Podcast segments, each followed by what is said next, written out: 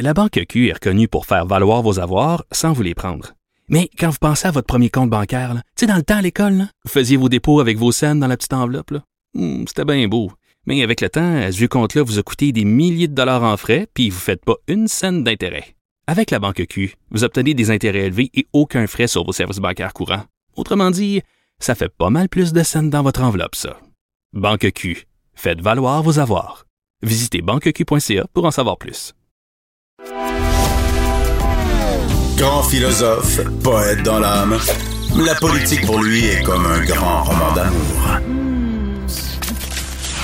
Vous écoutez Antoine Robitaille. Là-haut sur la colline. Lorsque les promoteurs de ciment Mécanis, donc la grande cimenterie à Port-Daniel Gascon en Gaspésie, euh, voulaient vendre leur projet aux Québécois, convaincre les Québécois d'embarquer dans leur projet, ils disaient avoir des solutions vertes à portée de main. Alors, sept ans plus tard, le journal a constaté, et c'est Charles Cavalier et, et, Annabelle Blais qui ont constaté ça dans leur enquête, qu'il y avait eu des belles promesses environnementales, mais euh, finalement qui n'ont pas été respectées. On en parle avec Sylvain Roy, qui est député péquiste de Bonaventure donc qui est député péquiste du coin. Euh, bonjour, Sylvain Roy. Bonjour, M. Robitaille. Alors, cette cimenterie, ça a vraiment été une erreur euh, que de la construire? Ben, écoutez, je n'irai pas jusque-là, parce que pour nous, c'est le plus grand projet industriel euh, de l'histoire de la Gaspésie qui, qui s'est développé là.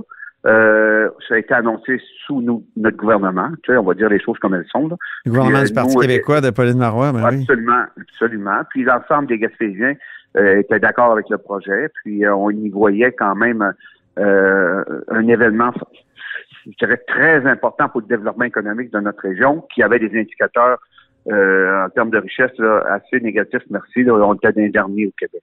Mais sept ans plus tard, la, la, cimenterie est vendue, un. Puis ouais. deux, ben, a produit euh, des fois des, des, des, fumées collantes. Là. Euh, c'est pas drôle, là. ça pollue énormément. Puis on n'a pas respecté les promesses environnementales qui avaient été faites lorsqu'on voulait aller chercher du financement de l'État québécois. Oui, effectivement. Bon, pour en ce qui a trait aux, bon, aux fumées collantes, je suis intervenu dans le dossier, j'ai demandé des comptes, on nous a sorti des histoires comme quoi qu'il y avait des équipements qui étaient défectueux puis qui qui devaient être réparés. Euh, bon, depuis ce temps-là, j'ai pas eu d'autres nouvelles. Moi, la population m'informe quand ça va pas. Là. Quand ça va bien, personne ne me parle, mais quand ça va mal, je le sais. Fait que je suis intervenu. Ceci étant dit, le non-respect des engagements par rapport à l'utilisation de la biomasse, entre autres, ben, à un moment donné, il euh, faut comprendre la dynamique. Là. On a des actionnaires importants qu'on appelle la Caisse de dépôt de placement d'Investissement Québec, qui voulaient du rendement. Là. Hein? faut dire les choses. Là. Et ces, ces gens-là, euh, à mon avis, n'avaient pas beaucoup d'intérêt à euh, réduire la production pour faire une transition environnementale en utilisant de la biomasse. Fait qu'il faut pas juste mettre le dos sur et la responsabilité sur la gouvernance directe et euh, je dirais des, des, directeurs opérationnels, mais les investisseurs avaient un mot aussi à dire là. Donc c'est la faute à la Puis, Caisse et à Investissement Québec au fond? Non, non, non. Je dis pas que c'est la faute de la Caisse et d'Investissement Québec. Je dis que ces gens-là avaient un rôle à jouer dans les orientations de transition euh, environnementale qui n'ont pas pris leur responsabilité. C'est ça. Donc, euh, euh, on sait vrai que l'argent n'a pas d'odeur, là, mais eux voulaient du rendement. L'autre élément là, que je trouve assez étrange, merci, là, on se départit de la cimenterie. Bon, on l'a diabolisé, on l'a critiqué. On se départit d'une cimenterie avec un produit de haute qualité dans un contexte où on a une augmentation phénoménale du prix du ciment, du prix du, des métaux qui sont devenus une denrée, rare, même du bois. Fait que là, c'est quoi? Je, je comprends pas l'objectif du gouvernement euh, de, de, de, savoir départir d'une usine euh, qui, euh, qui, a été, bon, qui a été vendue à une Brésilienne, qui, dans son communiqué de presse, salive au fait euh, de, de voir une augmentation significative des contrats euh, pour l'Est du Canada. L'Est du Canada, là, c'est le Québec, entre autres. Mm -hmm. que les autres, là, le gouvernement s'est départi d'un actif euh, qui, qui voit avoir une croissance fulgurante pour vendre ça à une entreprise qui va venir nous vendre le ciment deux puis trois fois le prix. Fait que là, en termes de calcul économique, je suis désolé, là, mais là, on ne l'a pas eu. Puis quand on parle, puis là, il faut, faut, être réaliste. Quand on parle d'environnement, oui, d'électrification des transports, oui, des autos électriques, mais les autos électriques, là, ça prend des viaducs puis des pompes. Tu fais ouais. pas ça en chocolat, là. Ouais, tu fais ça, ça en ciment. Fait qu'à un moment donné, le ciment, là, il faut pas juste venir euh, des pays où on, on, a des normes environnementales très, très discutables, où les, les conditions de travail sont, euh, sont terribles et, et euh, bon, etc., etc. Donc, on fait venir du ciment d'extérieur, on a bonne conscience, on veut pas de cimenterie chez nous, mais en même temps, on veut des belles petites voitures électriques qui roulent sur des viaducs, des ponts qui sont solides. Fait que, Mhm. euh, faut être cohérent. Hein? Donc, c'était pas une erreur, c'était une bonne chose. Puis, euh, il y a juste Ben, les promesses environnementales qui. Ben non, Font non, défaut. non, regardez. Là, moi, là, je, je peux pas remettre la porte à dents dans le tube. Impossible pour moi. Moi, j'étais pas ministre. Euh, J'étais adjoint à fond dans un bout, là, puis je pouvais pas être contre ça, là. Hein? Aujourd'hui, euh, toute le, je dirais toute une portion de la péninsule euh, a réussi à développer, des entreprises ont réussi à développer des, services et des, activités économiques reliées à la cimenterie qui, qui font l'affaire de bien des gens. là. La, la ville de Chandler euh, est en ébullition là, depuis que la cimenterie était bâtie. Les, on a des emplois dans l'usine, mais on a des emplois aussi indirects qui sont importants. Donc, est-ce est-ce que c'est est-ce une erreur? Euh, je pense qu'il y a eu certaines erreurs de fait euh, pendant la construction par des gestionnaires peut-être qui n'étaient pas des bons, mais de là acheter le bébé avec l'eau du bain, mais là, il est trop tard. Puis là, on ne commencera pas à démanteler ça. Qui plus est, une des inquiétudes que nous avons, c'est que la brésilienne euh, s'est entendue à garder les emplois jusqu'en 2029. Mais là, en 29, qu'est-ce qui va se passer, là? On va démanteler. Nous, ce qu'on craint, c'est qu'on prenne le minerai on l'amène ailleurs.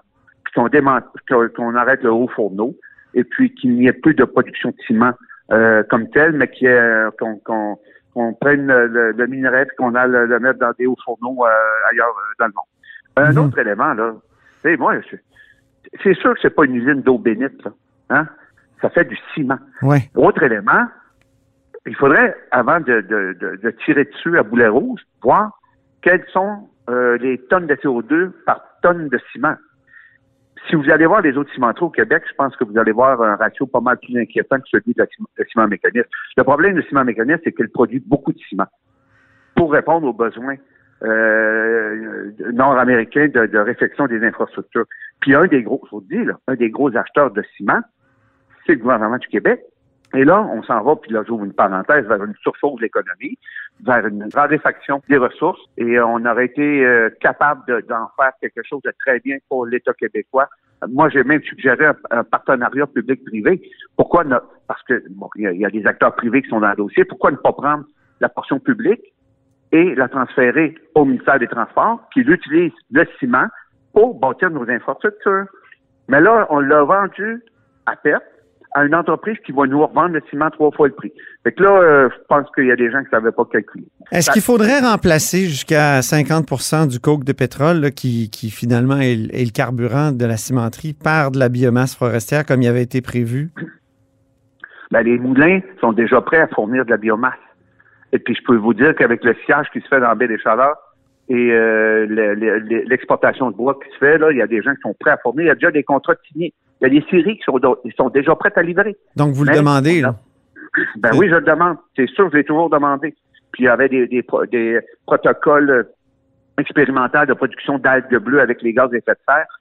Ça a fait un bout, mais je pense que là, il y a des gens qui n'ont pas trop euh, pas trouvé ça sérieux. Ben, admettons que si on commence par l'utilisation de la biomasse euh, pour comme carburant, bon, on viendrait régler un problème de surplus de copeaux et de toutes sortes de, de matières résiduelles issues de la transformation du bois.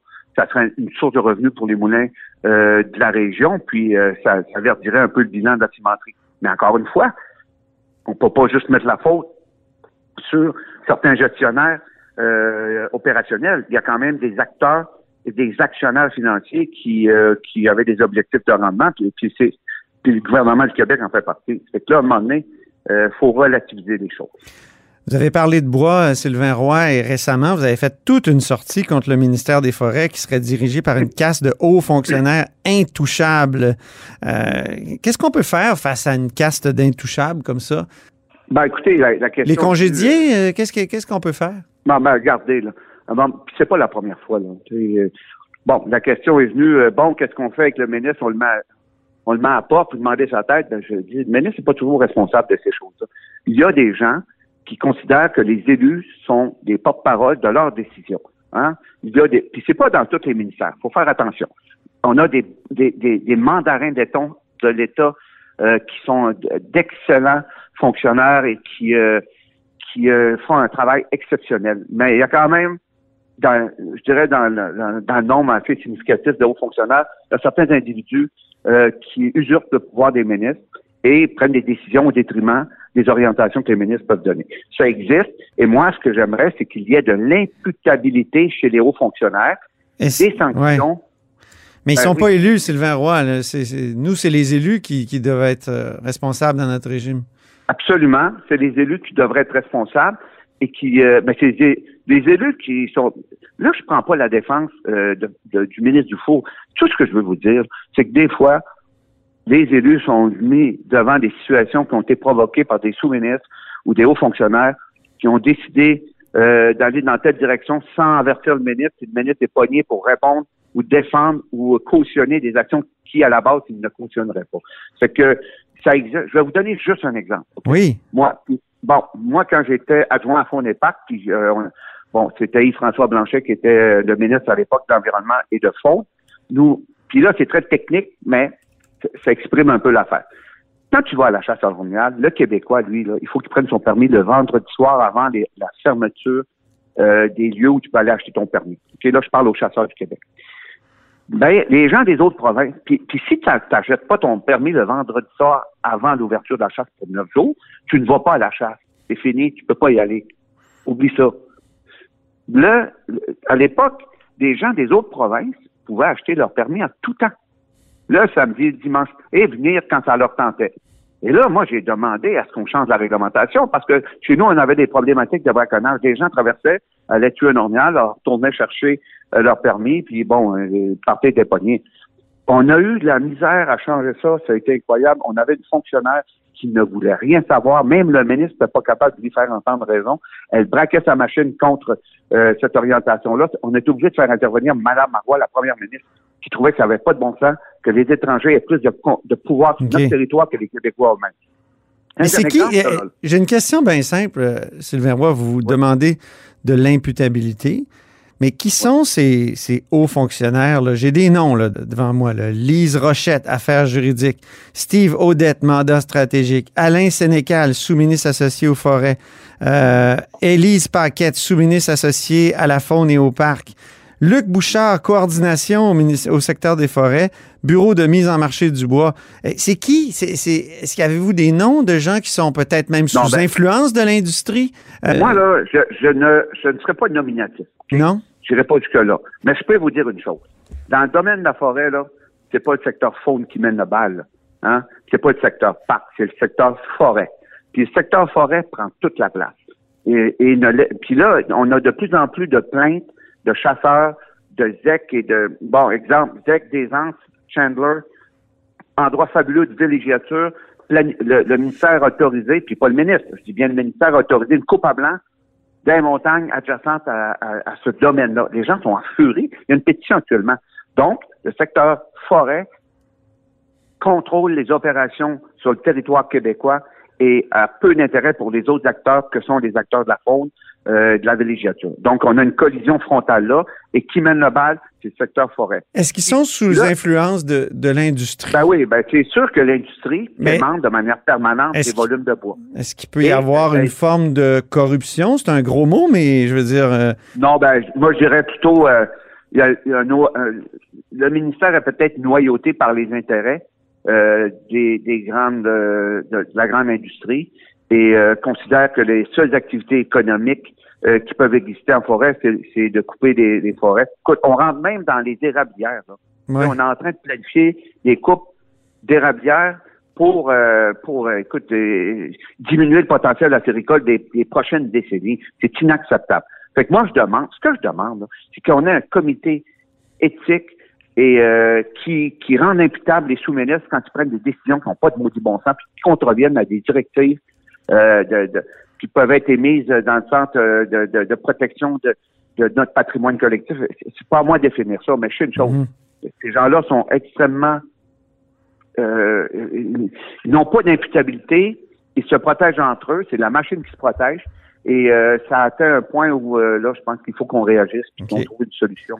Puis Ben- ce ne sont pas toujours des ministres qui sont responsables de tout. ça. Vous avez parlé d'érablière. Je sais que vous en allez, vous allez, vous allez travailler dans votre érablière, Sylvain. Oui. Je vous laisse aller, en- retourner en Gaspésie. C'est jeudi. Oui, ben là, je pars tout à l'heure, puis euh, demain, euh, on commence à entailler. On va avoir euh, une petite érablière familiale, 200 entailles, et puis on installe notre évaporateur, puis on va passer du bon temps avec mes garçons en raquette dans la montagne. C'est très, très, très... ça fait du bien pour un politicien de sortir de la bulle parlementaire pour aller côtoyer les plus hautes montagnes et une forêt d'érable. Bonne fin de semaine à vous, Sylvain. Au revoir. Merci. Au revoir, M. Robitaille. Et c'est tout pour La Haut sur la Colline en ce jeudi. Merci d'avoir été des nôtres. N'hésitez surtout pas à diffuser vos segments préférés sur vos réseaux. Et je vous dis à demain avec le dialogue des barbus qui se fait avec Thomas Mulcair et les bulletineuses qui remettent leur méritas et leur bonnet d'âne de la semaine parlementaire.